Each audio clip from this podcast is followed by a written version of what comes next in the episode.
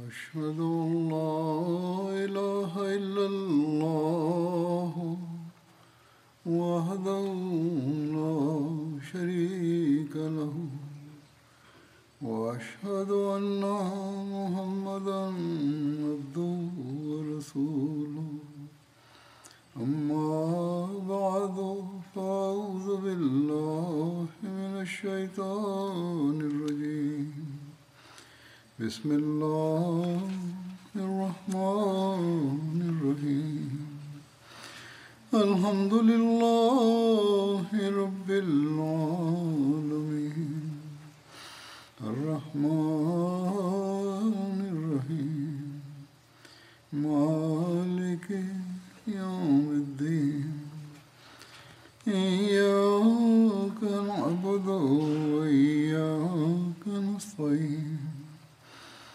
اهدنا الصراط المستقيم صراط الذين أنعمت عليهم غير المغضوب عليهم ولا الضالين உஹுது போர் நிகழ்வுகள் தொடர்பாக ஹசரத் நபிகள் நாயகம் ஸல்லல்லாஹு அலைஹி வஸல்லம் அவர்களின் வாழ்க்கை வரலாற்றின் அம்சங்கள் மற்றும் சஹாபா பெருமக்கள் அன்னார் மீது கொண்டிருந்த அன்பு நேசம் பற்றி கூறப்பட்டு கொண்டிருந்தது. இது தொடர்பாக ஹசரத் ஹாரிஜா பின் ஜயித் அவர்களுடைய உயிர் தியாகத்தை பற்றிய குறிப்பும் கிடைக்கின்றது. ஹசரத் ஹாரிஜா அவர்கள் உகுது போரில் மிகவும் வீரத்தோடும் துணிச்சலோடும் போரிட்டவாறு ஷஹீத் எனும் தகுதியடைந்தார்கள் ஈட்டி வீச்சில் சிக்கிவிட்டிருந்தார்கள். அவர்களுக்கு பதிமூன்றுக்கும் மேற்பட்ட காயங்கள் ஏற்பட்டன. அவர்கள் காயங்களால் பலவீனமடைந்து கிடந்தபோது சஃப்வான் பின் உமையா அவர்களை கடந்து சென்றான். அவன் அவர்களை அடையாளம் கண்டு கொண்டு தாக்குதல் தொடுத்து ஷெய்தாக்கிவிட்டான். பிறகு அவர்களுடைய உடல் உறுப்புகளையும் வெட்டினான்.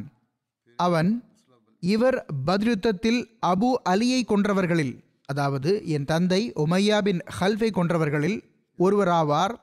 இப்பொழுது ஹஜரத் முஹம்மது ஸல்லல்லாஹு அலைஹி அவர்களின் இந்த தோழர்களில் சிறந்தவர்களை கொன்று என் மனதை குளிர வைத்துக் கொள்வதற்கு எனக்கு சந்தர்ப்பம் கிடைத்திருக்கிறது என்று கூறினான்.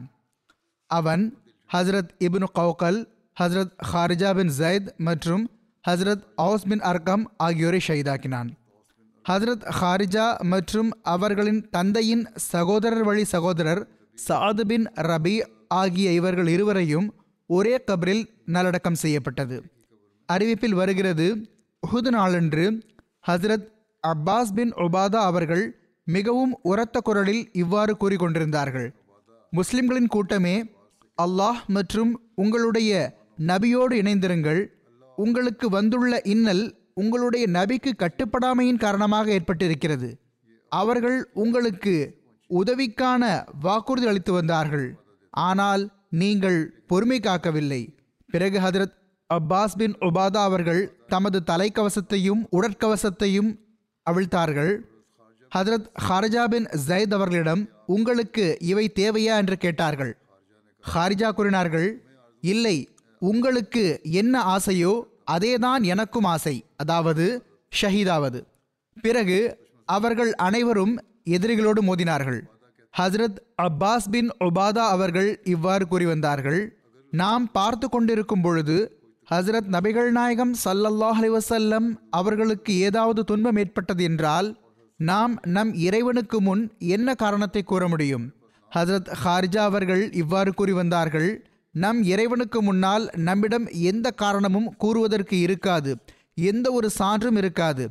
ஹதரத் அப்பாஸ் பின் ஒபாதா அவர்களை சுஃபியான் பின் அப்திஷம்ஸ் சலமி ஷைதாக்கிவிட்டான். ஹஜரத் ஹாரிஜா பின் ஜயித் அவர்களுக்கு ஈட்டியால் உடலில் பத்துக்கும் மேற்பட்ட காயங்கள் ஏற்பட்டன. பிறகு இன்னொரு சான்றில் இவ்வாறு உள்ளது. உஹது நாளன்று ஹசரத் மாலிக் பின் துக்ஷம் ஹசரத் ஹார்ஜா பின் ஜயத் அவர்களை கடந்து சென்றார்கள். ஹசரத் ஹார்ஜா அவர்கள் காயங்களால் அவதிப்பட்டு கொண்டிருந்தார்கள். அவர்களுக்கு ஏறக்குறைய பதிமூன்று கொன்றுவிடக்கூடிய காயங்கள் ஏற்பட்டிருந்தன. ஹதரத் மாலிக் அவர்கள் இவர்களிடம் உங்களுக்கு தெரியாதா? ஹதரத் முகமது ரசூலுல்லா சல்லல்லாஹ் அலி வசல்லம் அவர்கள் ஷைதாக்கப்பட்டு விட்டார்கள் என்று கூறினார்கள். இது நிராகரிப்பாளர்கள் மீண்டும் தாக்குதல் தொடுத்த பிறகுள்ள குறிப்பாகும். ஹதரத் ஹாரிஜா அவர்கள் கூறினார்கள் ஒருவேளை அன்னார் ஷைதாக்கப்பட்டு விட்டார்கள் என்றால் நிச்சயமாக அல்லாஹ் உயிருடன் இருக்கின்றான் அவன் ஒருபோதும் மரணிக்க மாட்டான். இதுதான் இந்த மக்களுடைய ஈமானாக இருந்தது. ஹசரத் முகமது ரசூலுல்லா சல்லல்லாஹ் அலி வசல்லம் அவர்கள் தூது செய்தியை எட்ட வைத்து விட்டார்கள் நீங்களும் உங்களுடைய மார்க்கத்திற்காக போர் புரியுங்கள். இப்பொழுது எதிரி உங்களுடன் சண்டையிடுகிறான். எனவே நீங்களும் சண்டையிடுங்கள். நம்முடைய பணியும் அல்லாஹுக்காக உயிரை அர்ப்பணிப்பதாகும். பிறகு ஹசரத் ஷமாஸ் பின் உஸ்மான் அவர்களுடைய உயிர் தியாகம் பற்றி குறிப்பு வருகிறது. ஹசரத் ஷமாஸ் பின் உஸ்மான் அவர்கள் பத்ர் மற்றும் உஹுது போர்களில் கலந்து கொண்டார்கள். இவர்கள் உஹுது போரில் பேரார்வத்துடன் போர் புரிந்தார்கள். ஹதரத் நபிகள் நாயகம் சல்லல்லாஹ் அலி வசல்லம் அவர்கள் கூறினார்கள் நான் ஷமாஸ் பின் உஸ்மானை கேடயத்தை போன்று கண்டேன். ஹதரத் ரசூலுல்லாஹ் சல்லல்லாஹு அலி வசல்லம் அவர்கள் வலப்புறம் மற்றும் இடப்புறம் என எங்கு பார்வை உயர்த்தி பார்த்தாலும் அங்கு ஷமாஸை காண்பார்கள். இவர்கள் உகுது போரில் தமது வாளால் தற்காத்து கொண்டிருந்தார்கள். எதுவரை என்றால் ஹசரத் நபிகள் நாயகம் சல்லல்லாஹ் அலி வசல்லம் அவர்களுக்கு மயக்கம் ஏற்பட்டுவிட்டது ஹசரத் நபிகள் நாயகம் சல்லல்லாஹ் அலி வசல்லம் அவர்கள் மீது தாக்குதல் தொடுக்கப்பட்டு கல் வந்து பட்டபோது இந்த நிலை ஏற்பட்டது. ஹஸ்ரத் ஷமாஸ் தம்மை ஹசரத் நபிகள் நாயகம் சல்லல்லாஹ் அலி வசல்லம் அவர்களுக்கு முன்னால் கேடயமாக ஆக்கி கொண்டிருந்தார்கள். எதுவரை என்றால் அவர்கள் கடுமையாக காயமடைந்து விட்டார்கள். அவர்களை அதே நிலையில் மதினாவுக்கு கொண்டு வரப்பட்டது. இவர்களுக்கு சற்று உயிர் பாக்கியிருந்தது இவர்களை ஹஜரத் ஆயிஷா அல்லாஹூ அன்ஹா அவர்களிடம் அழைத்துச் செல்லப்பட்டது. உம்மு சலமா அவர்கள் என் தந்தையின் சகோதரர் வழி சகோதரரை என் வீட்டை விட்டுவிட்டு வேறு யார் வீட்டுக்காவது அழைத்துச் செல்வீர்களா? என்று கேட்டார்கள். இதை கேட்ட ஹதரத் நபிகள் நாயகம் சல்லல்லாஹ் அலி வசல்லம் அவர்கள் கூறினார்கள் இவர்களை உம்மு சலமாவிடம் தூக்கிச் செல்லுங்கள். எனவே இவர்கள் அவர்கள் வீட்டுக்கே அழைத்துச் செல்லப்பட்டார்கள். அவர்களுடைய இல்லத்திலேயே இவர்கள் வஃபாத்தானார்கள் இவர்கள் உகுது களத்திலிருந்து காயமடைந்து வந்திருந்தார்கள். பிறகு ஹதரத் நபிகள் நாயகம் சல்லல்லாஹு அலைஹி அவர்களுடைய கட்டளையின் பேரில் ஹதரத் ஷமாஸ் அவர்களை உகுது களத்துக்கு கொண்டு சென்று அதே ஆடையில் நல்லடக்கம் செய்யப்பட்டது. இரண்டு தினங்களுக்கு பிறகு இவர்கள் மதினாவில் வஃபாத்தாகிவிட்டார்கள் ஆனால் இவர்கள் உகுது களத்தில் கொண்டு சென்று நல்லடக்கம் செய்யப்பட்டார்கள். போருக்கு பிறகு இவர்களை காயமடைந்த நிலையில் மதினாவுக்கு தூக்கி கொண்டு வரப்பட்டது. அங்கு ஒரு பகலும் ஓர் இரவும் இவர்கள் உயிருடன் இருந்தார்கள். இந்த இடைப்பட்ட காலத்தில் இவர்கள் எதுவும் உண்ணவில்லை பருகவில்லை என்று கூறப்படுகிறது. மிகவும் பலவீனமான நிலை இருந்தது. இன்னும் சொல்வதாயின் மயக்க நிலை இருந்தது. ஹசரத் ஷமாஸ் அவர்கள் முப்பத்தி நான்கு வயதில் ஒஃபாத்தானார்கள் இளைஞராக இருந்தார்கள். ஹசரத் ஷமாஸ் பின் உஸ்மான் அவர்களை பற்றி வரலாறு எப்படிப்பட்ட ஒரு சம்பவத்தை பதிவு செய்துள்ளது என்றால் அது இவர்களுக்கு ஹதரத் நபிகள் நாயகம் சல்லல்லாஹு அலைஹி அவர்கள் மீதிருந்த நேசத்திற்கான ஓர் உதாரணமாகிவிட்டது. மேலும் இஸ்லாத்திற்காக தியாகம் செய்வதற்கான உயர்தரமான முன்மாதிரியை நிலைநாட்டுவதற்கும் ஓர் உதாரணமாகும். உஹுது போரில் ஹசரத் தல்ஹார் அலிலான்ஹு அவர்களின் அன்பு நேசம் பற்றிய கதை குறிப்பு கிடைக்கின்ற அதே வேளையில் அதாவது எவ்வாறு அவர்கள் தமது கையை ஹதரத் நபிகள் நாயகம் சல்லல்லாஹ் அலைஹி அவர்கள் மீது எந்த ஓர் அம்பும் பட்டுவிடக்கூடாது என்பதற்காக அன்னாரின் அருளுக்குரிய முகத்திற்கு எதிரில் வைத்தார்கள் என்ற குறிப்பு கிடைக்கிறது. அதே வேளையில் ஹதரத் ஷமாஸ் அவர்களும் மிக பெரும் பங்களிப்பை நிறைவேற்றினார்கள். ஹதரத் ஷமாஸ் ஹதரத் நபிகள் நாயகம் சல்லல்லாஹ் அலைஹி அவர்களுக்கு முன்னால் நின்று கொண்டார்கள். ஒவ்வொரு தாக்குதலையும் தம் மீது ஏந்தி கொண்டார்கள் ஹதரத் நபிகள் நாயகம் சல்லல்லாஹ் அலிவசல்லம் அவர்கள் ஹதரத் ஷமாஸ் அவர்களை பற்றி இவ்வாறு கூறினார்கள் ஷமாஸை ஏதாவது ஒரு விஷயத்தோடு ஒப்பிட வேண்டுமென்றால் நான் கேடயத்தோடு ஒப்பிடுவேன். அவர் உகுது களத்தில் எனக்காக ஒரு கேடயமாகத்தானே மாறிவிட்டிருந்தார். அவர் எனக்கு முன்னும் பின்னும் வலமும் இடமும் பாதுகாத்தவாறு இறுதி மூச்சு வரை சண்டையிட்டுக் கொண்டிருந்தார்.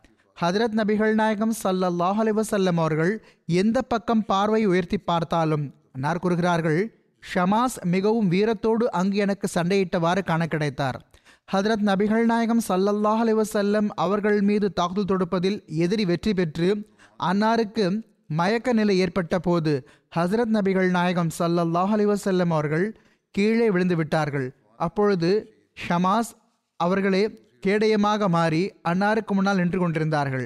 எதுவரை என்றால் தாம் மிகவும் கடுமையாக காயமடைந்து விட்டார்கள். இதே நிலையில் அவர்கள் மதினாவுக்கு கொண்டு வரப்பட்டார்கள் ஹதரத் உம்மு சலமா கூறினார்கள் இவர் என் தந்தையின் சகோதரரின் மகனாவார். நான் இவருக்கு மிகவும் நெருங்கிய உறவாவேன். எனவே என்னுடைய வீட்டில் இவருக்கு பணிவிடையும் சிகிச்சையும் நடைபெற வேண்டும். ஆனால் கடுமையான காயம் ஏற்பட்டிருந்ததன் காரணமாக ஒன்று அல்லது ஒன்றரை நாளுக்கு பிறகு இவர்கள் வஃபாத்தாகிவிட்டார்கள் ஹஜரத் நபிகள் நாயகம் சல்லல்லாஹ் அலைஹி அவர்கள் கூறினார்கள் மற்ற உயிர்த்தியாகிகளை நல்லடக்கம் செய்யப்பட்டது போன்று ஷமாஸையும் அவருடைய ஆடையிலேயே நல்லடக்கம் செய்யுங்கள். பிறகு ஹதரத் நொமான் பின் மாலிக் அவர்களின் உயிர் தியாகத்தை பற்றிய குறிப்பு வருகிறது. ஹதரத் நொமான் பின் மாலிக் பத்ர் மற்றும் உஹுது போர்களில் கலந்து கொண்டார்கள்.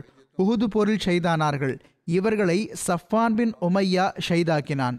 மற்றொரு அறிவிப்புப்படி ஹதரத் நொமான் பின் மாலிக் அவர்களை அபான் சயீத் ஷெய்தாக்கினான் ஹதரத் நொமான் பின் மாலிக் அவர்கள் ஹஜரத் முஜர் பின் ஜியாத் மற்றும் ஹஜரத் ஒபாதா பின் ஹசாஸ் ஆகியோரை உகுது போர் சந்தர்ப்பத்தில் ஒரே கபரில் நல்லடக்கம் செய்யப்பட்டது.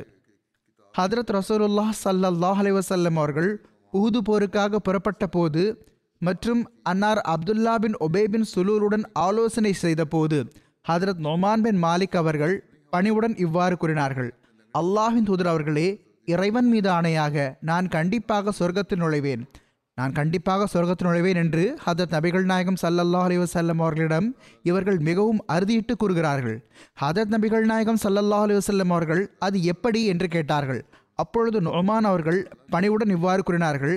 எதனால் என்றால் அல்லாஹை தவிர வணக்கத்திற்குரியவர் வேறு எவரும் இல்லை என்றும் தாங்கள் அல்லாஹின் திருத்தூதர் ஆவீர்கள் என்றும் நான் சாட்சி பகர்கிறேன். மேலும் நான் போரிலிருந்து ஒருபோதும் ஓட மாட்டேன் இதை கேட்ட ஹதரத் நபிகள் நாயகம் சல்லல்லாஹு அலைஹி வசல்லம் அவர்கள் நீர் உண்மையை கூறினீர் என்று கூறினார்கள். எனவே அவர் அன்றைய தினமே ஷைதாகிவிட்டார் ஹாலித் பின் அபு மாலிக் ஜதி அறிவிக்கிறார்கள் நான் என் தந்தையின் நூலில் இவ்வாறு அறிவிப்பு காணப்பெற்றேன்.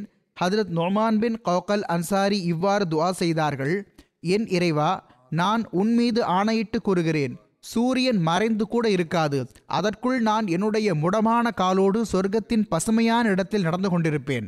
ஆக இவர்கள் அன்றைய தினமே ஷைதாகிவிட்டார்கள் ஹதரத் நபிகள் நாயகம் சல்லல்லாஹ் அலிவசல்லம் அவர்கள் கூறினார்கள் அல்லாஹ் அவருடைய துஆவை ஏற்றுக்கொண்டான். ஏனென்றால் நான் அவரை பார்த்தேன்.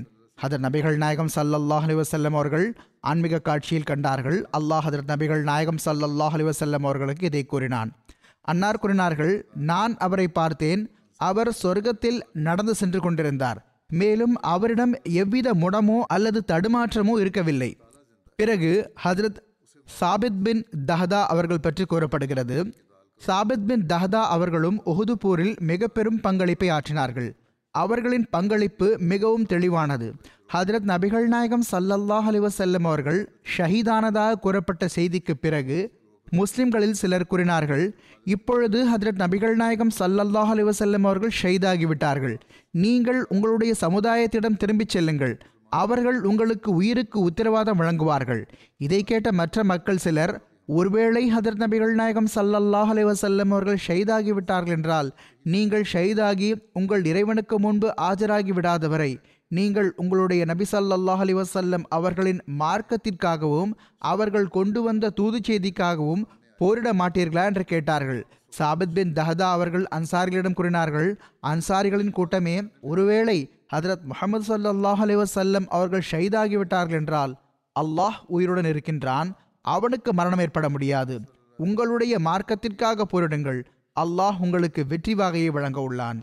இதை கேட்ட அன்சாரி முஸ்லிம்களின் ஒரு கூட்டம் எழுந்தது. அவர்கள் ஹசரத் சாபித் அவர்களுடன் இணைந்து இணை வைப்பாளர்களின் ஒரு கூட்டத்தின் மீது தாக்குதல் தொடுத்து விட்டார்கள். அந்த கூட்டத்தில் Khalid bin Walid Ikrimah bin Abi Jahl Amr bin As Dirar bin Khattab போன்றோர் இருந்தார்கள். முஸ்லிம்களின் இந்த சிறு குழு தாக்குதல் தொடுப்பதை பார்த்த ஹாலித் பின் வலீத் மிகவும் கடுமையான எதிர் தாக்குதல் தொடுத்தார். சாபித் பின் தஹதா மற்றும் அவர்களின் அன்சாரி தோழர்களை ஷைதாக்கிவிட்டார் இன்னொரு அறிவிப்பில் இவ்வாறு கூறப்பட்டுள்ளது. அப்துல்லா பின் உமர் ஹத்மி அறிவிக்கின்றார்கள் சாபித் பின் தஹதா உஹுது நாளில் முன்னால் வந்தார்கள் மேலும் முஸ்லிம்கள் அப்பொழுது சிதறிப்போயும் மிகவும் கவலையாகவும் இருந்தார்கள். இவர்கள் உரத்த குரலில் இவ்வாறு அழைக்க ஆரம்பித்தார்கள். அன்சாரிகளின் கூட்டமே என்னிடம் வாருங்கள் நான் சாபித் பின் தஹதா ஆவேன் ஒருவேளை ஹதரத் முஹம்மது ரசூலுல்லா சல்லல்லாஹு அலஹி வசல்லம் அவர்கள் உண்மையிலேயே கொல்லப்பட்டு விட்டார்கள் என்றால் அல்லாஹ் உயிருடன் இருக்கிறான். அவன் ஒருபோதும் மரணிக்க மாட்டான். எனவே நீங்கள் உங்களுடைய மார்க்கத்தின் சார்பாக சண்டையிடுங்கள். அல்லாஹ் உங்களை வெற்றி பெறச் செய்வான் மேலும் உங்களுக்கு உதவி புரிவான். எனவே அன்சாரிகளின் ஒரு கூட்டம் இவர்களிடம் ஒன்று கூடிவிட்டது. இவர்கள் அன்சாரியாக இருந்தார்கள். இவர்கள் முஸ்லிம்களை தம்முடன் அழைத்து கொண்டு நிராகரிப்பாளர்கள் மீது தாக்குதல் தொடுக்க ஆரம்பித்தார்கள். இவர்களுக்கு எதிராக நிராகரிப்பாளர்களின் பயங்கரமான ஒரு படை வந்தது. அதில் அவர்களின் தலைவர்களாக Khalid bin Walid Amr bin As Ikrimah bin Abi Jahl மற்றும் ஜிரார் பின் ஹத்தாப் ஆகியோர் இருந்தார்கள். அவர்கள் அனைவரும் ஒன்று கூடி இவர்கள் மீது தாக்குதல் தொடுக்க ஆரம்பித்தார்கள். சாபித் அவர்கள் மீது ஹாலித் பின் வலீத் ஈட்டியால் தாக்கினார். ஈட்டியை அவர்களின் உடலை கடக்க செய்துவிட்டார். சாபித் ஷெய்தாகி விழுந்து விட்டார்கள். அவர்களுடன் இருந்த இன்னும் சில அன்சாரிகளும் ஷஹீதாகி விட்டார்கள். இதன் காரணமாகவே அந்த நாளில் எல்லா முஸ்லிம்களுக்கும் இறுதியாக இந்த மக்களே ஷைதானார்கள் என்று கூறப்படுகிறது. ஓர் அறிவிப்பில் வருகிறது ஹாலித் அவர்கள் முன்னால் வந்து ஈட்டி எறிந்தார்கள். அதனால் ஹசரத் சாபித் அவர்கள் காயமடைந்து நிலத்தில் விழுந்தார்கள். மக்கள் தூக்கி வந்து அவர்களுக்கு சிகிச்சை அளிக்க ஆரம்பித்தார்கள். அப்பொழுதோ ரத்தம் நின்றுவிட்டது. அவர்கள் நலமாகிவிட்டார்கள். ஆனால் உதைபியா போருக்கு பிறகு திடீரென்று மீண்டும் காயம் பிடித்துவிட்டது அதன் பெருந்துயரத்தால் அவர்கள் ஒஃபாத்தாகிவிட்டார்கள். எவ்வாறு இருப்பினும் இது ஓர் அறிவிப்பாகும். ஹதரத் ஜாபர் பின் சும்ரா அவர்கள் அறிவிக்கிறார்கள் ஹதரத் நபிகள் நாயகம் சல்லல்லாஹ் அலைஹி அவர்கள் சாபித் பின் தஹ்தா அவர்களுடைய ஜனாசாவோடு நடந்தே சென்றார்கள். மேலும் குதிரையில் அமர்ந்து திரும்பி வந்தார்கள். இந்த அறிவிப்பிலும் கூட அதாவது ஹுதேபியா போருக்கு பிறகு காயமடைத்ததனால் வஃத்தானார்கள் என்ற இந்த அறிவிப்பு பலவீனமானதாக தெரிகிறது. இவர்கள் அதே சந்தர்ப்பத்திலேயே ஷஹீதானார்கள். ஒரு வம்சத்தின் நான்கு பேர் ஷஹீதானது பற்றிய குறிப்பு கிடைக்கிறது. சாபித் பின் வக்ஷ் ரிஃபா பின் வக்ஷ் ஆகிய இரண்டு சகோதரர்களும் உஹுது அன்று ஷஹீதானார்கள். அவர்களுடன் சேர்ந்து சாபித் பின் வக்ஷ் அவர்களின் இரண்டு மகன்கள் சலமா பின் சாபித் மற்றும் அமர் பின் சாபித் ஆகியோரும் ஷைதானார்கள் அமர் பின் சாபித் அவர்களின் பெயர் உசைரம் என்றும் கூறப்பட்டுள்ளது. இவர்கள் அனைவரும் அன்சாரிகளின் கோத்திரமான பனு அஷ் அல் கோத்திரத்தைச் சேர்ந்தவர்கள் ஆவார்கள் ரிஃபா பின் வக்ஷ் வயதான மனிதராக இருந்தார். ரிஃபா மற்றும் சாபித் ஆகிய சகோதரர்கள் இருவரும் உகுது போரில் ஒன்றாக போர் புரிந்தார்கள். ரிஃபா அவர்களை ஹாலித் பின் வலீத் ஷைதாக்கினார் சாபித் பக்ஷ் அவர்களின் உயிர் தியாக சம்பவம் இவ்வாறு எடுத்து கூறப்பட்டுள்ளது இப்னு இஸ்ஹாக் இவ்வாறு எழுதியுள்ளார்கள் ஹதரத் ரசூலுல்லாஹ் சல்லல்லாஹ் அலிவசல்லம் அவர்கள் உஹுது போருக்காக புறப்பட்ட போது சாபித் பின் வக்ஷ் மற்றும் ஹுசைல் பின் ஜாபிர் இவர்களுக்கு யமான் என்ற பெயரும் இருந்தது இவர்கள் ஹுசைஃபா பின் யமானின் தந்தையாவார்கள் இவர்கள் இருவரும் வயது முதிர்ந்தவர்களாக இருந்தார்கள் முஸ்லிம்களின் பெண்களும் குழந்தைகளும் பாதுகாப்பிற்காக தஞ்சமடைந்திருந்த அந்த கோட்டையில் இருந்தார்கள் இவர்களில் ஒருவர் மற்றவரிடம் இவ்வாறு கூறினார் நீ எதற்காக காத்து கொண்டிருக்கிறாய் நமக்கு அதிக வயது ஒன்று மீதமில்லை. இன்று நாம் மரணிக்கவில்லை என்றால் நாளை கண்டிப்பாக மரணிக்கப் போகிறோம். நாமும் நம்முடைய வாள்களை ஏந்த வேண்டாமா? ஹதரத் ரசூலுல்லாஹ் சல்லல்லாஹ் அலிவசல்லம் அவர்களோடு சென்று இணைந்து கொள்ள வேண்டாமா? ஒருவேளை எல்லாம் வல்ல அல்லாஹ் நமக்கு உயிர் தியாகத்தை வழங்கிடலாம். பிறகு இவர்கள் இருவரும் வாளை ஏந்தி கொண்டு நிராகரிப்பாளர்கள் மீது பாய்ந்தார்கள். மக்களோடு மக்களாக கலந்து விட்டார்கள். அதாவது போரில் கலந்து கொண்டார்கள். அம்ருபின் சாபித் அல்லது உசேரம் இது இவர்களின் பெயருமாகும். நான் கூறியது போன்று அமர்பின் சாபித் பக்ஷ் அன்சாரி உசேரம் என்ற பெயரால் பிரசித்தி பெற்றிருந்தார்கள். இவர்களின் தாயார் ஹசரத் ஹொசைஃபா பின் யமானின் சகோதரியாக இருந்தார்கள். இவர்கள் உஹுது போர் அன்று ஃபஜ்ர் தொழுகைக்கு பிறகு முஸ்லிமானார்கள் ஃபஜ்ர் தொழுகைக்கு பிறகு முஸ்லிமானார்கள் தொழவில்லை. இதற்கு பிறகு இவர்கள் இஸ்லாத்தை ஏற்றார்கள். இவர்கள் தமது குதிரை மீது பயணித்து ஹதரத் ரசூலுல்லாஹ் சல்லல்லாஹ் அலிவசல்லம் அவர்களை சென்றடைந்தார்கள். ஷஹீதாகும் வரை முஸ்லிம்களுடன் இணைந்து ஜிஹாத் செய்து கொண்டே இருந்தார்கள். ஹதரத் அபு ஹுரேரா ரலியல்லாஹு அன்ஹு அவர்கள் அறிவிக்கிறார்கள் அவர்கள் அதாவது இவர்கள் சஹாபி ஆவார்கள் அவர்கள் சஹாபாவிடம் கூறினார்கள் ஒருபோதும் தொழுதிராமல் சொர்க்கவாசியான ஒரு நபரை பற்றி எனக்கு கூறுங்கள். ஆக மக்களுக்கு அதை பற்றி தெரிந்திருக்கவில்லை. அது யார்? என்று அவர்களிடம் கேட்டார்கள். அப்பொழுது அவர்கள் அது உசைரம் பின் உசைரம் என்று கூறினார்கள். அதாவது அமர் பின் சாபித். ஒரு அறிவிப்பில் வருகிறது உசைரம் தமது சமுதாயத்துக்கு முன்னால் இஸ்லாத்தை மறுத்து வந்தார்கள். உகுது போர் நடைபெற்ற போது ஹதரத் ரசூலுல்லா சல்லல்லாஹ் அலி வசல்லம் அவர்கள் புறப்பட்டு சென்று விட்டிருந்த போது உசைரமுக்கு முன்னால் இஸ்லாத்தின் உண்மைத்துவம் தெளிவாகிவிட்டிருந்தது எனவே அவர்கள் இஸ்லாத்தை ஏற்றுக்கொண்டார்கள். பிறகு தமது வாளை எடுத்துக்கொண்டு தமது சமுதாயத்திடம் வந்தார்கள். மக்களுக்குள் நுழைந்து போரிட ஆரம்பித்தார்கள். இதுவரை என்றால் காயங்கள் அவர்களை பலவீனமாக்கிவிட்டன. இதற்கிடையிலேயே பனு அப்துல் அஷல் கோத்திரத்து மக்கள் தங்களுடைய ஷஹீதுகளின் சடலங்களை தேடிக்கொண்டிருந்தார்கள் அப்பொழுது திடீரென்று இவர்கள் மீது பார்வைப்பட்டது. அவர்கள் வியந்து போய் இவரோ உசேரமாவார் ஆனால் இவரை இங்கு யார் கொண்டு வந்தது? நாங்களோ இவர் இஸ்லாத்தை மறுக்கிறார் என்று இவரை விட்டுவிட்டு வந்தோமே என்று கூறினார்கள். பிறகு அவர்கள் அவரிடம் உசேரம் நீ இங்கு இப்படி வந்தாய். உனது சமுதாயத்தின் மீதான தன்மானத்தின் காரணமாகவா? அல்லது இஸ்லாத்தின் மீதான ஆர்வத்தின் காரணமாகவா என்று கேட்டார்கள். அதற்கு அவர்கள் இஸ்லாத்தின் மீதான ஆர்வத்தின் காரணமாக அதாவது நான் இஸ்லாத்தை உண்மையானதாக ஏற்றுக்கொண்டேன் எனவே தான் வந்தேன்.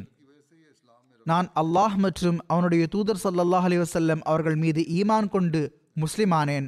எனது வாழை ஏந்தி கொண்டு ஹதரத் ரசூலுல்லாஹ் சல்லாஹ் அலி வசல்லம் அவர்களுடன் சேர்ந்து போரிட்டுக் கொண்டிருந்தேன். எதுவரை என்றால் நீங்கள் எல்லாம் பார்த்து கொண்டிருக்கும் இந்த நிலை எனக்கு ஏற்பட்டு விட்டது என்று கூறினார்கள். பிறகு அவர்கள் மக்களின் கைகளில் உயிரை விட்டுவிட்டார்கள். ஹதரத் ரசூலுல்லாஹ் சல்லாஹ் அலி வசல்லம் அவர்களிடம் இதை பற்றி கூறப்பட்ட போது ஹதரத் ரசூலுல்லாஹ் சல்லாஹ் அலி வசல்லம் அவர்கள் அவர் சொர்க்கவாசி ஆவார் என்று கூறினார்கள். நான் எதனால் அந்த இடத்தில் சற்று நின்றுவிட்டேன் என்றால் அவர்கள் அவர் சொர்க்கவாசி என்று கூறினார்கள் என்ற இடத்தில் ரலியல்லாஹு அன்ஹு என்று எழுதப்பட்டிருந்தது. சல்லல்லாஹு அலஹி வசல்லம் என்று எழுதியிருக்க வேண்டும். யாராவது ஒரு சஹாபி செய்திருப்பார் என்ற தவறான புரிதல் ஏற்பட்டிருக்கும்.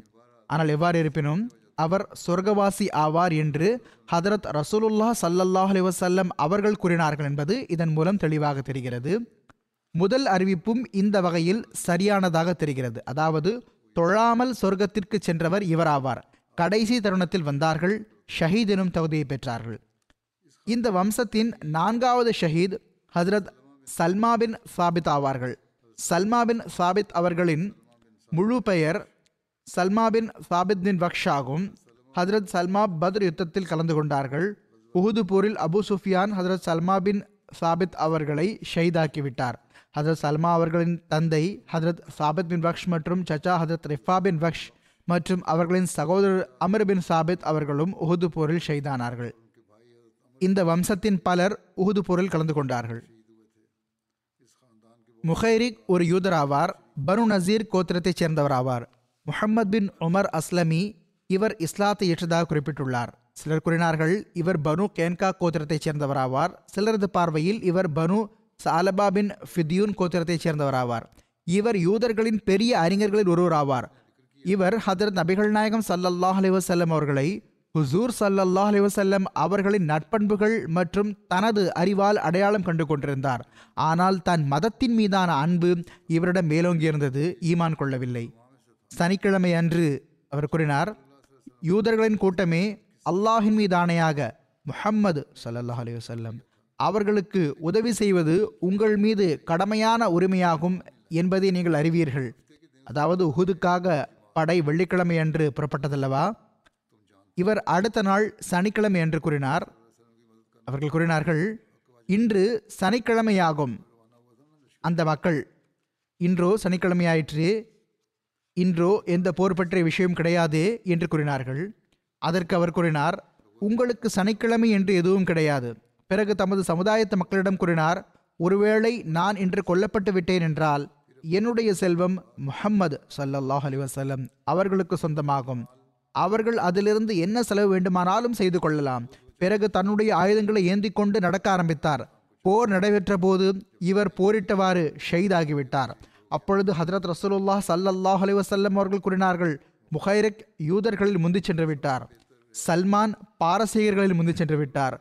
பிலால் அபிசீனியர்களில் முந்தி சென்று விட்டார். ஒரு வாழ்க்கை வரலாற்று ஆசிரியர் முஹைரக் பற்றி இவ்வாறு எழுதியுள்ளார் அவர் இஸ்லாத்திற்காக நிராகரிப்பாளர்களுடன் போரிட்டவாறே தன் உயிரை தியாகம் செய்துவிட்டார் என்பது ஒரு கருத்தாகும். ஹதரத் ரசூலுல்லாஹ் சல்லல்லாஹ் அலிவசல்லம் அவர்களின் அருளுக்குரிய நாவிலிருந்து இவருக்காக புகழார சொற்கள் வெளிவந்தன. இதன் அடிப்படையில் பல்வேறு வாழ்க்கை வரலாற்று ஆசிரியர்களும் வரலாற்று அறிஞர்களும் முஹைரிக்கை முஸ்லிம் என்று மீண்டும் மீண்டும் கூறியுள்ளார்கள். அவர்களில் Ibn Hisham Suhaili Ibn Hajar Ibn Kathir Baladhuri Qadi Iyad மற்றும் நவ்வி மற்றும் பிறர் அடங்குவார்கள். பிறகு ஹதரத் அப்துல்லா பின் ஜஷ் அவர்கள் பற்றிய குறிப்புள்ளது. வரலாற்றில் இவ்வாறு எழுதப்பட்டுள்ளது இறைவன் மற்றும் அவனுடைய தூதர் சல்லாஹ் அலிவசல்லம் அவர்கள் மீதான நேசம் அவர்களை உலகம் முழுவதின் தேவையும் அற்றவராக ஆக்கிவிட்டிருந்தது. அவர்களுக்கு ஏதாவது ஆசை இருந்ததென்றால் இந்த அன்பிற்குரிய உயிர் எவ்வாறாவது இறைவழியில் அர்ப்பணமாகிவிட வேண்டும் என்ற இந்த ஆசை மட்டுமே இருந்தது. எனவே அவர்களின் இந்த ஆசை நிறைவேறியது. மேலும் முஜ்தா ஃபில்லா அதாவது இறைவழியில் காது அறுபட்டவர் என்பது அவர்களின் பெயரின் தனிச்சிறப்பான அடையாளமாகிவிட்டது. ஷைதாவதற்கு முந்தைய இவர்களின் ஒரு ஏற்றுக்கொள்ளப்பட்ட துவாவாக இதுவும் இருந்தது. அதாவது ஹதரத் அப்துல்லா பின் ஜஷ் அவர்களை பற்றி அவர்களின் துவா எவ்வாறு ஏற்றுக்கொள்ளப்பட்டது என்று வருகிறது. அவர்களின் உயிர் தியாகத்திற்கு முன்பு அவர்களுடைய துவா ஏற்றுக்கொள்ளப்பட்ட ஒரு சம்பவம் பிரசித்தி பெற்றது. இஸ்ஹாக் பின் சாத் பின் அபி வக்காஸ் அவர்கள் தம் தந்தையிடமிருந்து அறிவிக்கிறார்கள். ஹதரத் அப்துல்லா பின் ஜஷ் அவர்கள் என் தந்தையிடம் அதாவது ஹதரத் சாத் அவர்களிடம் உகது நாளன்று வாருங்கள் இல்லாமல்ல அல்லாஹ்விடம் துவா செய்வோம் என்று கூறினார். எனவே இருவரும் ஒரு பக்கம் சென்று விட்டார்கள். முதலில் ஹதரத் சாதுலிலான் அவர்கள் இவ்வாறு துவா கேட்டார்கள். என் இறைவா நாளை நான் எதிரிகளை சந்திக்கும் போது போர் புரிவதில் கடுமையானவனான மிக கடுமையான வீரமிக்க ஓர் எதிரியை நான் எதிர்கொள்ள வேண்டும். அவன் பெரும் திகிலை உண்டாக்கக்கூடியவனாக இருக்க வேண்டும். நான் அவனுடன் போரிட்டு அவனை உன் வழியில் கொன்றுவிட வேண்டும். மேலும் அவனுடைய ஆயுதங்களை எடுத்துக்கொள்ள வேண்டும். இதற்கு அப்துல்லா பின் ஆமீன் என்று கூறினார்கள். இதற்கு பிறகு ஹதரத் அப்துல்லா பின் ஜாஷ் இலான் அவர்கள் துவா கேட்டார்கள். முதலில் முதல் சஹாபியின் துவா இருந்தது. இப்பொழுது அப்துல்லா பின் ஜாஷ் அவர்களின் துவா இவ்வாறு வருகிறது. அல்லாஹ்வே நாளை எனக்கு முன்னால் தாக்குதல் தொடுப்பதில் கடுமையான ஒருவன் வர வேண்டும். அவன் பெரும் திகிலை உண்டாக்கக்கூடியவனாக இருக்க வேண்டும். நான் உனக்காக அவனுடன் போரிட வேண்டும். அவன் என்னுடன் போரிட வேண்டும். அவன் மேலோங்கி என்னை கொன்றுவிட வேண்டும். மேலும் என்னை பிடித்து என்னுடைய மூக்கையும் காதுகளையும் மறுத்துவிட வேண்டும். உனக்கு முன் நான் ஆஜராகும் போது நீ என்னிடம் அப்துல்லாஹ்வே யாருடைய வழியில் உன்னுடைய மூக்கும் இரு காதுகளும் வெட்டப்பட்டன? என்று கேட்க வேண்டும். நான் உன்னிடம் அல்லாஹ்வே உன்னுடைய வழியில் மற்றும் உன் தூதர் சல்லாஹ் அலிவசல்லம் அவர்களுடைய வழியில் என்று பணிவுடன் கூற வேண்டும். அதற்கு பதிலளித்தவாறு நீ என்னிடம் நீ உண்மையை கூறினாய் என்று கூற வேண்டும். அதாவது நீ உண்மையை கூறினாய் என்று அல்லாஹும் கூற வேண்டும் என்று அல்லாஹ்விடம் இந்த ஆசையை வைத்தார்கள். ஹதரத் சாது கூறுகிறார்கள் ஹதரத் அப்துல்லா பின் ஜாஷ் அவர்களின் துவா நான் செய்த துவாவை விட சிறந்ததாக இருந்தது.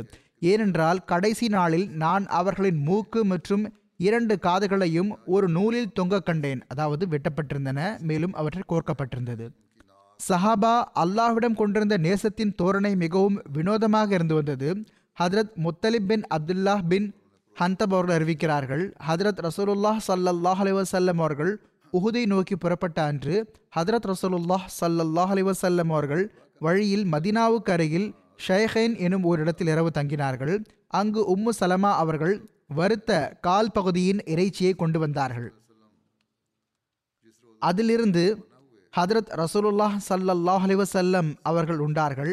அவ்வாறே பேரித்தம் பழச்சாறை கொண்டு வந்தார்கள். ஹதரத் ரசூலுல்லாஹ் சல்லல்லாஹ் அலிவசல்லம் அவர்கள் பேரித்தம் பழச்சாறையும் மருந்தினார்கள் இதுவும் ஒரு வகையான உணவாகும். அது மெல்லியதாக இருக்கும். பிறகு ஒரு மனிதர் அந்த பேரித்தம் பழச்சாற்றின் கோலை எடுத்தார். மேலும் அதிலிருந்து சற்று அருந்தினார். பிறகு அந்த கோளையை ஹதரத் அப்துல்லா பின் ஜாஷ் ரலிரான்ஹூ அவர்கள் எடுத்துக்கொண்டார்கள் மேலும் அதை குடித்து காலியாக்கி விட்டார்கள். ஒரு மனிதர் ஹதரத் அப்துல்லா பின் ஜஷ் அலி அல்லாஹு அன்ஹு அவர்களிடம் எனக்கும் சற்று தாருங்கள். நாளை காலை நீங்கள் எங்கு செல்வீர்கள் என்று உங்களுக்கு தெரியுமா என்று கேட்டார். அதாவது போர் நடக்கவிருக்கிறது. யார் ஷஹீதாக போகிறார்? யார் உயிருடன் இருக்கப் போகிறார்? என்று என்ன தெரியும்? ஹதரத் அப்துல்லா பின் ஜாஷ் அலிலான் அவர்கள் கூறினார்கள் ஆம் எனக்கு தெரியும். நான் ஷெய்தாகி விடுவேன் என்று எனக்கு உறுதியான நம்பிக்கை இருக்கிறது. நான் அல்லாஹை இந்த நிலையில் சந்திக்க விரும்புகிறேன். பிறகு அவர்கள் கூறினார்கள் நான் தாகித்தவனாக அல்லாஹை சந்திப்பதை விட வயிறார உண்டும் பருகியும் இருக்கும் நிலையில் நான் அல்லாஹை சந்திப்பது எனக்கு அதிகம் பிடித்தமானது. அல்லாஹை சந்திக்கத்தான் போகிறேன். நான் நன்றாக வயிறார உண்டு அல்லாஹை சந்திப்பேன். இது எனது ஆசையாகும். எனவே தான் நான் இதனை பருகுகிறேன். சஹாபா பெருமக்கள் அல்லாஹ்விடம் கொண்டிருந்த நேசத்தின் வினோதமான தோரணையாகும் இது. இதற்காக அவர்களின் ஆயத்தங்களும் வினோதமான வகையில் இருக்கின்றன.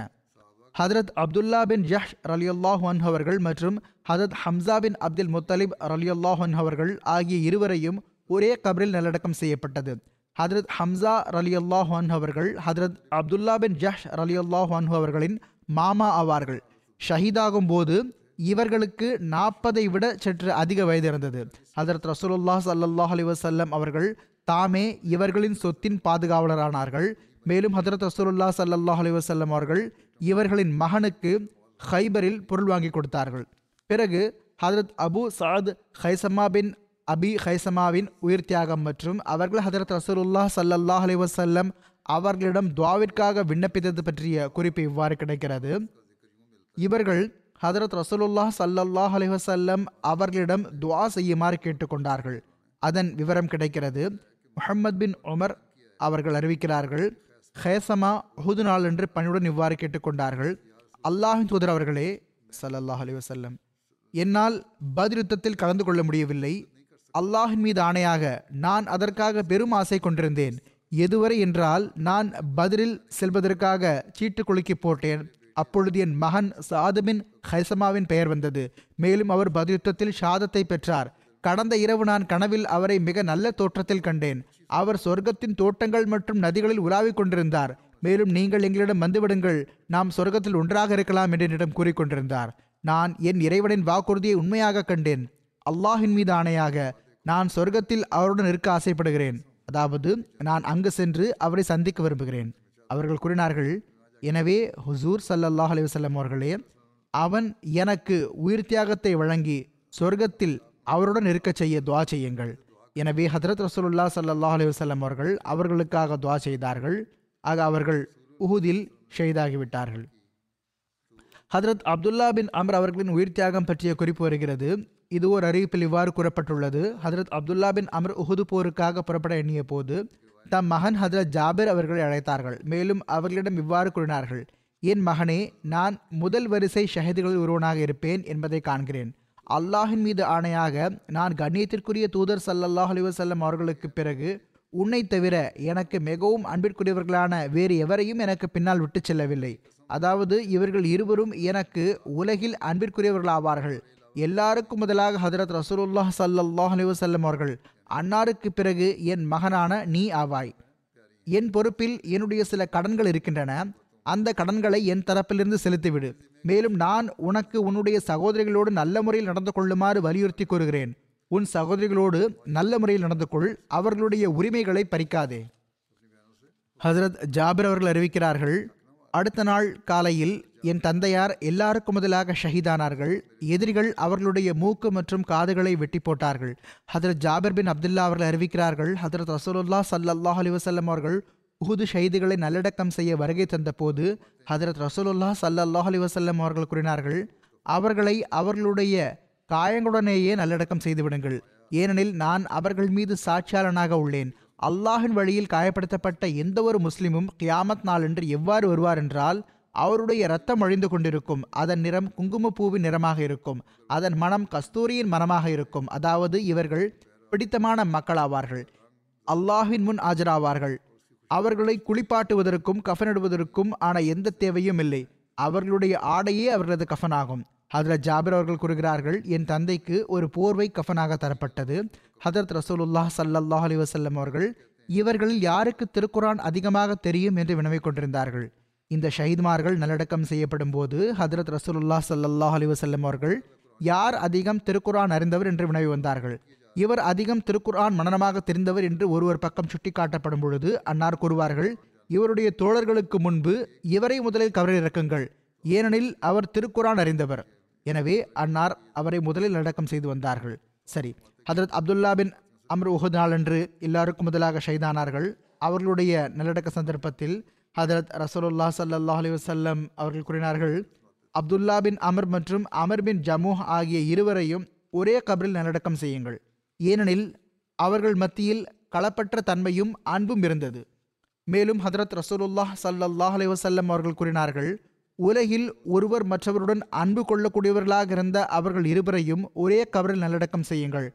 அவர்கள் கூறுகிறார்கள் அப்துல்லா பின் அமர் செந்நிறமுடையவராக இருந்தார்கள். மேலும் அவர்களின் தலையில் முன்பக்கம் தலைமுடி இருக்கவில்லை.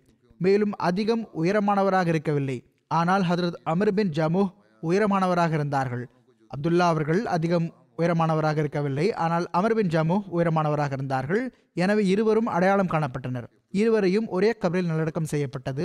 அதில் ஜாபர் பின் அப்துல்லா அவர்கள் அறிவிக்கிறார்கள் உஹுது நாளன்று என் தந்தையார் நபி ஸல்லல்லாஹு அலைஹி அவர்களிடம் உருவம் சிதைக்கப்பட்டவராக கொண்டு வரப்பட்டார்கள். அதாவது உடல் உறுப்புகள் வெட்டப்பட்டிருந்தன. குறிப்பாக காது மூக்கு ஆகியவை. இவர்களின் உடல் ஹதரத் ரசூலுல்லா சல்லல்லாஹ் அலைஹி வஸல்லம் அவர்களுக்கு முன்பு வைக்கப்பட்டது. அவர்கள் கூறுகிறார்கள் நான் அவர்களது முகத்தில் இருந்து துணியை அகற்ற முற்பட்ட போது மக்கள் என்னை தடுத்து விட்டார்கள். பிறகு மக்கள் ஒரு பெண் கத்தும் குரலை கேட்டார்கள். அப்பொழுது ஒருவர் இவர் ஹதரத் அப்துல்லா பின் அம்ர் அவர்களின் மகளாவார்கள்.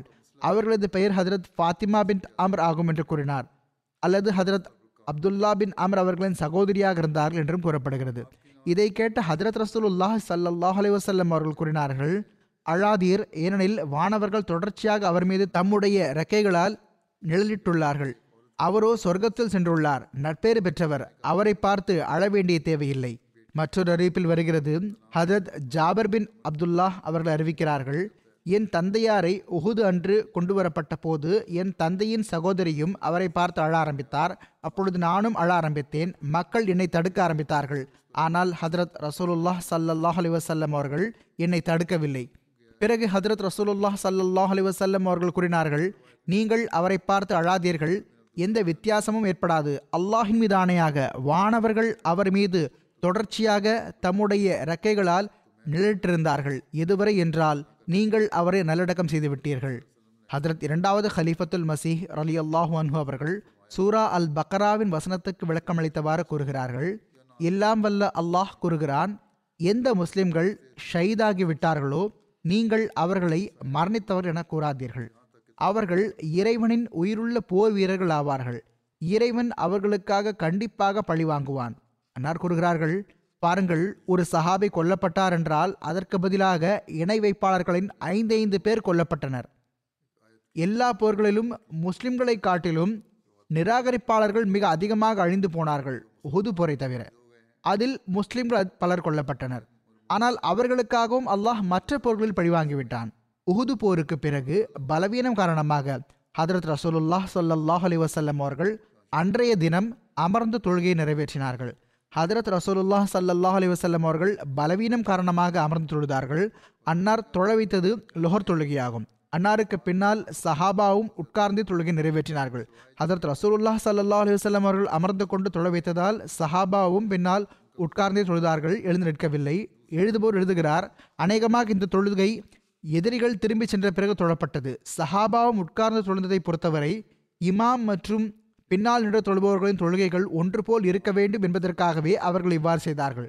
அதற்கு பிறகு இந்த கட்டளை ரத்தாகிவிட்டது. அதாவது அமர்ந்து தொழ வேண்டிய அவசியமில்லை. பின்னால் நின்று தொழுபவர்கள் நின்று கொண்டு தொழ வேண்டும். அல்லது இந்த சூழ்நிலை ஏற்பட்டிருக்கும் இதுவும் கூறப்படுகிறது. எழுதுபவர் இவ்வாறு கணிக்கின்றார் அமர்ந்து தொழுதவர்களும் காயமடைந்தவர்களாகவே இருப்பார்கள். காயமடைந்த சஹாபா பெரும்பான்மையாக இருந்தார்கள். அவர்கள் உட்கார்ந்து தொழுதார்கள். எனவேதான் முஸ்லிம்கள் உட்கார்ந்து தொழுதார்கள் என்ற சொல் பயன்படுத்தப்பட்டுள்ளது. அதாவது அவர்களில் நின்று கொண்டு தொழுபவர்களும் இருந்தார்கள். ஆனால் காயமடையாதவர்கள் மட்டும்தான் அப்படி நின்று தொழுதார்கள். இப்படிப்பட்ட மக்களின் எண்ணிக்கை மிகவும் குறைவாக இருந்தது. பெரும்பாலும் காயமடைந்தவர்கள்தான் இருந்தார்கள். எனவே பெரும்பாலானவர்களை கருத்தில் கொண்டவாறு பின்னால் நின்று தொழுபவர்கள் அனைவர் தொடர்பாகவும் பின்னால் நின்று தொழுபவர்கள் உட்கார்ந்து தொழுதார்கள் என்று கூறப்பட்டுவிட்டது. இது சீரத்துல் ஹலபியாவின் சான்றாகும். உகுது போரில் ஷைதானவர்களின் எண்ணிக்கை பற்றி இவ்வாறு குறிப்பிடப்பட்டுள்ளது. உகுது போரில் முஸ்லிம் ஷைதுகளின் எண்ணிக்கையை பொறுத்தவரை அன்று கொல்லப்பட்டவர்களின் மொத்த எண்ணிக்கை எழுபதாக இருந்தது என்பதே பெரும்பாலான அறிஞர்களின் கூற்றாகும். அவர்களில் நான்கு பேர் முஹாஜர்களைச் சேர்ந்தவர்களாக இருந்தார்கள். அவர்களின் பெயர்கள் பின்வருமாறு ஹதரத் ஹம்சா அலிலான் அவர்கள் ஹதரத் முசாப் அலிலான் அவர்கள் ஹதரத் அப்துல்லா பின் ஜஷ் அலி அல்லாஹான் அவர்கள் மற்றும் ஹதரத் ஷமாஸ் பின் உஸ்மான் அலி அல்லாஹான் அவர்கள் ஆகியோர். ஒரு கூற்று இவ்வாறு உள்ளது உகுது போரில் ஷைதானவர்களின் மொத்த எண்ணிக்கை எண்பதாக இருந்தது. அவர்களில் எழுபத்தி நான்கு பேர் அன்சாரிகளைச் சேர்ந்தவர்களாக இருந்தார்கள் ஆறு பேர் முஹாஜிர்களைச் சேர்ந்தவர்களாக இருந்தார்கள். அல்லாமா இபுன் ஹஜர் அஸ்கலானி அவர்கள் கூறுகிறார்கள் ஆறு முஹாஜிர்கள் ஷைதாகி இருந்தார்கள் என்றால் ஐந்தாவது ஹாத்திம் பின் பல்தா அவர்களின் அடிமை சாதும் ஆறாவது பனு அப்தி ஷம்ஸ் கோத்திரத்தின் நட்பு கோத்திரத்தைச் சேர்ந்தவரான சகீப் பின் அமர் ஆகியோரும் இருந்தார்கள். ஒயூனுல் அசர் என்ற ஒரு நூல் இருக்கிறது. அதில் ஷஹீதானவர்களின் மொத்த எண்ணிக்கை தொண்ணூற்றி ஆறு என்று கூறப்பட்டுள்ளது. இணை வைப்பாளர்களில் மரணித்தவர்களின் மொத்த எண்ணிக்கை இருபத்தி மூன்றாக இருந்தது. ஒரு கூற்று இவ்வாறு உள்ளது. இணை வைப்பாளர்களின் இந்த எண்ணிக்கை இருபத்தி இரண்டாக இருந்தது. ஒரு அறிவிப்பு இவ்வாறும் உள்ளது. அந்த போரில் ஹஜரத் ஹம்சா லிலான் அவர்கள் தனியாக முப்பத்தி ஓரு இணைவேப்பாளர்களை கொன்றார்கள். இந்த அறிவிப்பு சரியானதாக தெரியவில்லை. ஏனெனில் அவர்களின் மரணித்தவர்களின் மொத்த எண்ணிக்கையே இருபத்தி மூன்றாக இருந்தது. ஒரு வாழ்க்கை வரலாற்று ஆசிரியர் உஹுதின் ஷஹீதுகளின் எண்ணிக்கை பற்றி இவ்வாறு எழுதுகிறார். உஹுது போரில் காஃபர்களின் கைகளால் ஷஹாதத் எனும் கண்ணியத்தின் நெருக்கத்தை பெற்ற சஹாபா பெருமக்களின் எண்ணிக்கை பற்றி பல்வேறு கூற்றுகள் உள்ளன. வரலாற்று அறிஞர்கள் வாழ்க்கை வரலாற்று ஆசிரியர்கள் மற்றும் கண்ணியத்திற்குரிய ஹதீஸ் தொகுப்பாளர்கள் ஆகியோர் பார்வையில் உஹுதின் ஷஹீதுகளின் எண்ணிக்கை தொடர்பாக நாற்பத்தி ஒன்பதிலிருந்து நூற்றி எட்டு வரையிலான கூற்றுகள் உள்ளன. ஆனால் உகுது நாளன்று எழுபது சஹாபா ஷஹீதானார்கள் என்பதே பெரும்பான்மையான கூற்றாகும். உகுது போரின் ஷஹீதுகளின் ஜனாசா தொழுகை மற்றும் நல்லடக்கம் பற்றிய குறிப்பு கிடைக்கிறது. உகுது போரின் ஷஹீதுகளின் ஜனாசா தொழுகை பற்றி பல்வேறு கருத்துக்கள் உள்ளன. சஹி புகாரின் அறிவிப்பில் இவ்வாறு வருகிறது. ஹஜரத் ஜாபிர் பின் அப்துல்லா அவர்கள் அறிவிக்கிறார்கள் ஹதரத் நபிகள் நாயகம் சல்லல்லாஹ் அலி வசல்லம் அவர்கள் உஹுது போரின் ஷைதுகளிலிருந்து இரண்டு இரண்டு நபர்களை ஒரே ஆடையில் ஒன்றாக வைப்பார்கள். பிறகு இவர்களில் திருக்குர்ஆனை அதிகமாக அறிந்தவர் யார் என்று கேட்பார்கள். பிறகு அவர்களில் ஒருவர் பக்கம் சுட்டிக்காட்டப்படும் போது ஹதரத் நபிகள் நாயகம் சல்லல்லாஹ் அலி வசல்லம் அவர்கள் அவரை கபரில் முதலில் வைப்பார்கள். ஒரே ஆடையில் இருந்தார்கள் என்றால் அப்பொழுதும் வலமும் இடமும் என வைத்திருப்பார்கள். முதலில் அவரை நல்லடக்கம் செய்யப்படும் பிறகு மற்றவரை அவருடனே நல்லடக்கம் செய்யப்படும். பிறகு அன்னார் இவ்வாறு கூறி வந்தார்கள் நான் கியாமத் நாளன்று இந்த மக்களுக்கு சாட்சியாளனாக இருப்பேன். மேலும் அவர்களின் இரத்தத்துடனேயே அவர்களை நல்லடக்கம் செய்யுமாறு கட்டளை பிறப்பித்து வந்தார்கள்.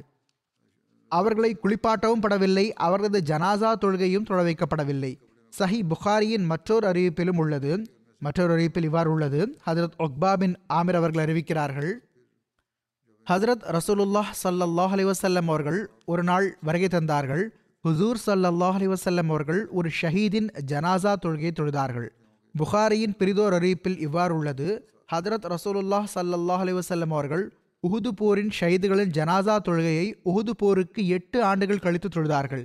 இங்கு பல்வேறு அறிவிப்புகள் முன்வந்துள்ளன. அறிவிப்பாளர்கள் முன்வைத்தவை முன்வைக்கப்பட்டுள்ளன. ஆனால் அப்பொழுது ஜனாசா தொழுகை தொழப்படவில்லை பின்னர் எப்பொழுதோ தொழப்பட்டது என்று தெரிகிறது.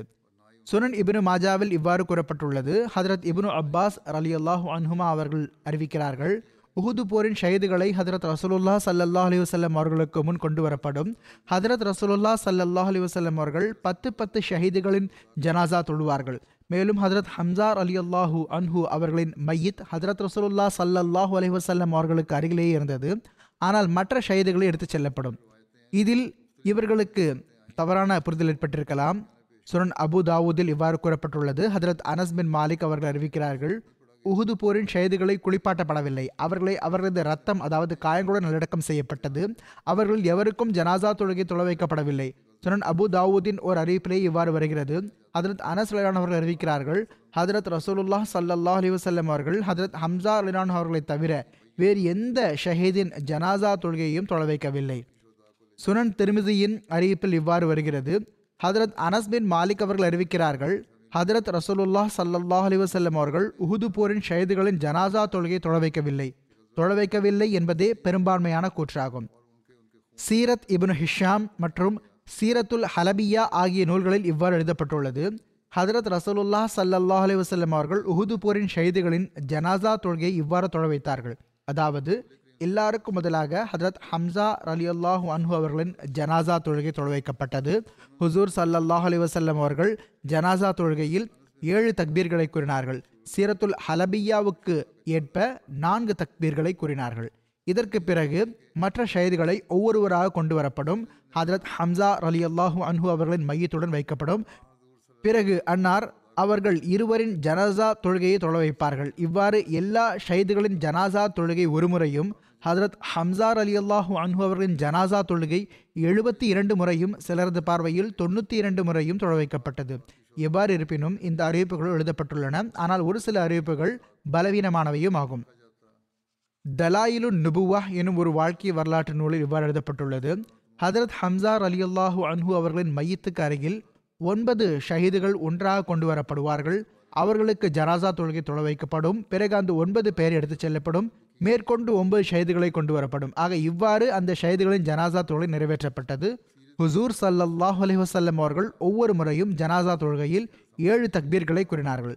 சீரத்துல் ஹலபியா மற்றும் தலாயிலு நுபுவாவில் உஹுது போரின் ஷஹீதுகளின் ஜனாசா தொழுகையின் நபிமொழிகள் பற்றி விவாதிக்கப்பட்டுள்ளது. மேலும் இவ்விரண்டு நூல்களிலும் ஹதரத் நபிகள் நாயகம் சல்லல்லாஹ் அலி வசல்லம் அவர்கள் உஹுது போரின் ஷைதுகளை அவர்களின் ரத்தத்துடன் நல்லடக்கம் செய்யுமாறு கட்டளையிட்டார்கள். அவர்களை குளிப்பாட்டவும் படவில்லை அவர்களின் ஜனாசா தொழுகையும் தொழப்படவில்லை என்று ஹதரத் ஜாபர் பின் அப்துல்லா அவர்களின் இந்த அறிவிப்பை மிகவும் உறுதியானதாக கூறியுள்ளார்கள். அதாவது ஆக ஜனாசா தொலை வைக்கப்படவில்லை என்பதே இதிலிருந்து கிடைக்கும் இறுதியான தீர்வாகும். ஹசரத் இமாம் ஷாஃபி அவர்கள் அறிவிக்கிறார்கள் தொடர்ச்சியான அறிவிப்புகளிலிருந்து ஒரு விஷயம் உறுதியான முறையில் தெரிய வருகிறது அதாவது ஹஜரத் நபிகள் நாயகம் சல்லல்லாஹ் அலைஹி அவர்கள் உஹுது போரின் ஷஹீதுகளின் ஜனாசா தொழுகையை தொட வைக்கவில்லை. எந்த அறிவிப்புகளில் ஹதரத் ரசூலுல்லாஹ் சல்லல்லாஹ் அலைஹி வஸல்லம் அவர்கள் அந்த ஷஹீதுகளின் ஜனாசா தொழுகையை தொழுதார்கள் என்றும் ஹதரத் ஹம்சார் அலி அல்லாஹன் அவர்களுக்கு எழுபது தக்பீர்கள் கூறினார்கள் என்றும் குறிப்பிடப்பட்டுள்ளதோ? அந்த விஷயம் சரியானதல்ல. ஹுசூர் சல்லல்லா அலி வசல்லம் அவர்கள் எட்டு ஆண்டுகளுக்கு பிறகு அந்த ஷஹீதுகளின் ஜனாசா தொழுகை தொழுதார்கள் என்ற ஹதரத் உக்பா பின் ஆமிர் அவர்களின் அறிவிப்பை பொறுத்தவரை அந்த அறிவிப்பில் இது எட்டு ஆண்டுகளுக்கு பிறகுள்ள சம்பவம் என்று குறிப்பிடப்பட்டுள்ளது. இது எட்டு ஆண்டுகளுக்கு பிறகுள்ள சம்பவம் என்றும் எழுதப்பட்டுள்ளது. இது அப்பொழுது நடந்ததல்ல. இமாம் புகாரி அவர்கள் தமது நூலில் பாபு சலாத்தி அல ஷஹீத் அதாவது ஷஹீதுகளின் ஜனாசா தொழுகை என்ற தலைப்பில் அதிகாரம் அமைத்துள்ளார்கள். அதற்கு கீழ் வெறும் இரண்டு ஹதீஸ்களை கொண்டு வந்துள்ளார்கள். முதல் ஹதீஸ் ஹதரத் ஜாபர் பின் அப்துல்லா அவர்கள் அறிவித்துள்ளதாகும். அதில் உஹுது போரின் ஷைதுகளை குளிப்பாட்டவும் படவில்லை. அவர்களுக்கு ஜனாசா தொழுகையும் தொலை வைக்கப்படவில்லை என்று தெள்ள தெளிவாக கூறப்பட்டுள்ளது. ஆனால் இரண்டாவது ஹதீஸ் ஹதரத் ஒக்பா பின் ஆமிர் அவர்கள் அறிவித்துள்ளதாகும். அதில் அவர்கள் இவ்வாறு எடுத்துரைக்கிறார்கள். அண்ணன் நபியு ஹரஜ யோமன் ஃபசல்லா அலா அஹ்லி உஹுதின் சலாத்தஹு அலல் மையித். பொருள் ஒரு நாள் ஹதரத் நபிகள் நாயகம் சல்லல்லாஹ் அலி வசல்லம் அவர்கள் வெளியே வருகை தந்தார்கள். உஹுது போரின் ஷைதுகளுக்காக ஜனாசா தொழுகை தொழும் முறைப்படி தொழுதார்கள். இந்த ஹதீஸே புகாரியில் உள்ளது. இதுவே வேறு இடத்தில் உஹுது போரின் அதிகாரத்தில் வந்துள்ளது. அங்கு இதே சஹாபி அறிவிக்கிறார்கள். மேலும் இவ்வாறு எடுத்துரைக்கிறார்கள். சல்லா ரசூலுல்லாஹி அலா கத்ல ஹுதிம் பஅத சமானியத் சிரீன கல் மௌதஹி லில் அஹ்யா இவல் அம்வாத். பொருள் ஹதரத் ரசூலுல்லாஹ் சல்லல்லாஹ் அலி வசல்லம் அவர்கள் உஹுது போரின் ஷஹீதுகளுக்காக எட்டு ஆண்டுகளுக்கு பிறகு உயிருள்ளவர்களுக்கோ அல்லது மரணித்தவர்களுக்கோ விடை கொடுப்பது போன்று தொழுதார்கள். இவ்வாறே அல்லாமா இபின் ஹஜர் அஸ்கலானி அவர்கள் கூறுகிறார்கள் இமாம் ஷாஃபி அவர்கள் கூறியிருக்கும் இந்த விஷயத்திற்கு பொருளாவது ஒருவருடைய வஃபாத்துக்கு நீண்ட காலம் கழிந்துவிட்ட பிறகு அவருடைய கபரில் ஜனாசா தொழப்படுவதில்லை. இமாம் ஷாஃபி அவர்களின் பார்வையில் ஹதரத் ரசூலுல்லா சல்லல்லாஹ் அலி வசல்லம் அவர்களுக்கு தாம் உலகை விட்டு செல்லும் காலம் அண்மையில் இருக்கிறது என்பது தெரிய வந்த போது அன்னார் அந்த ஷஹீதுகளின் கபர்களுக்கு சென்று அவர்களுக்கு விடை கொடுத்தவாறு அவர்களுக்காக துவா செய்தார்கள். மேலும் அவர்களுக்காக பாவ மன்னிப்பு கூறினார்கள். ஜமாத்தின் கொள்கையும் இதுவே ஆகும். இதை ஹதரத் மிர்சா பஷீர் அஹமத் சாஹிப் அவர்கள் எழுதியுள்ளார்கள். ஆக அந்த நேரத்தில் ஜனாசா தொழுகை நிறைவேற்றப்படவில்லை. இதுவோ தெளிவான விஷயம். உகுது போரின் ஷஹீதுகளின் ஜனாசா தொழுகை நிறைவேற்றப்படவில்லை என்பதற்கு சாதகமாகவே அறிவிப்புகள் உள்ளன. அன்னாரும் இதைத்தான் எழுதியுள்ளார்கள். அதாவது ஜனாசா தொழுகை நிறைவேற்றப்படவில்லை. ஆனால் பிற்காலத்தில் வஃபாத் காலத்துக்கு அருகில் ஹதரத் நபிகள் நாயகம் சல்லல்லாஹ் அலிவசல்லம் அவர்களின் வஃபாத் காலம் நெருங்கிய போது ஹதரத் நபிகள் நாயகம் சல்லல்லாஹ் அலிவசல்லம் அவர்கள் குறிப்பாக உகுது போரின் ஷஹீதுகளுக்கு ஜனாசா தொழுகை தொழ வைத்தார்கள். மேலும் மிகவும் மேதனைமிக்க உள்ளத்தோடு அவர்களுக்காக துவா செய்தார்கள். இது போக இதை பற்றிய இன்னும் சில குறிப்புகளும் உள்ளன.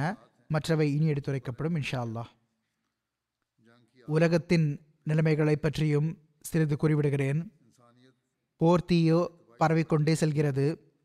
மனிதத்துவம் அழிவிலிருந்து தப்பிப்பதற்காக அதிகமாக துவாக்கல் செய்ய வேண்டிய தேவையுள்ளது உண்மையில் அகமதிகளே சரியான முறையில் துவா செய்தால் இதற்காக எதுவும் செய்ய முடியும். இஸ்ரேல் அரசாங்கம் தனது பிடிவாதத்தில் நிலைத்து நிற்கிறது. ஒவ்வொரு விஷயத்திலும் அவர்கள் இது காரணமாக அமைந்தது. இதனால் நாங்கள் இவ்வாறு செய்தோம் என்று தங்களுடைய ஏதாவது சாக்குப்போக்கை காரணத்தை தேடி கூறிவிடுகின்றனர். அறிவுபூர்வமான எந்த விஷயத்தையும் ஏற்பதற்கு அவர்கள் ஆயத்தமாக இல்லை. உலகத்தின் ஆற்றல் படைத்த மற்ற அரசாங்கங்கள் தங்களுடைய விருப்பத்தாலோ அல்லது இஸ்ரேலை பார்த்து பயந்தோ இஸ்ரேலின் பிரதமர் அல்லது அரசு என்ன அறிக்கை விட்டாலும் சரி இவர்கள் முதலில் போர் நிறுத்தம் ஏற்பட வேண்டும் அநீதி முடிவுக்கு வர வேண்டும் என்று தங்களது அறிக்கை விடுகிறார்கள். அதற்கு பிறகு அவர்கள் அறிக்கை விட்டதும் அதற்கு உடன் நிற்கிறார்கள். எல்லாம் அல்லாஹ் முஸ்லிம்கள் மீதும் கருணை புரிவானாக. இவர்களையும் அல்லாஹின் பக்கம் குணிய செய்வானாக. இது ஒன்று மட்டுமே வழியாகும். அதன் அடிப்படையிலேயே இவர்கள் நம்முடைய இம்மையையும் மறுமையையும் சீர்படுத்திக் கொள்ள முடியும் எல்லாம் வல்ல அல்லாஹ் இவர்கள் மீது கருணை புரிவானாக நமக்கும் துவா செய்வதற்கான நல்வாய்ப்பு வழங்குவானாக நம் மீதும் கருணை புரிவானாக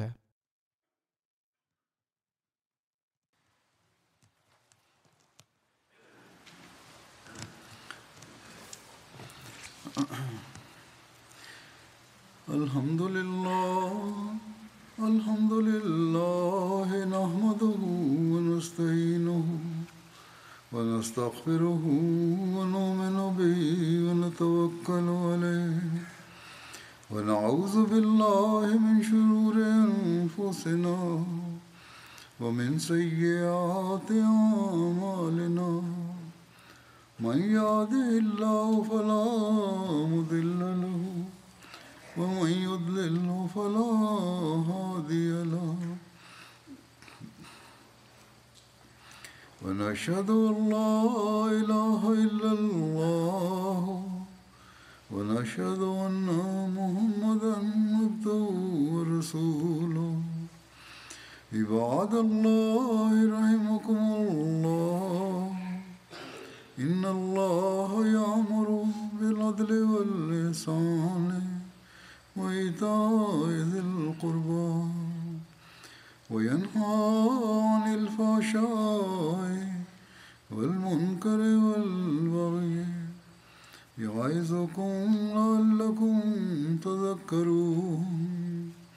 واذكروا الله يذكركم وادعوه يستجب لكم ولذكر الله أكبر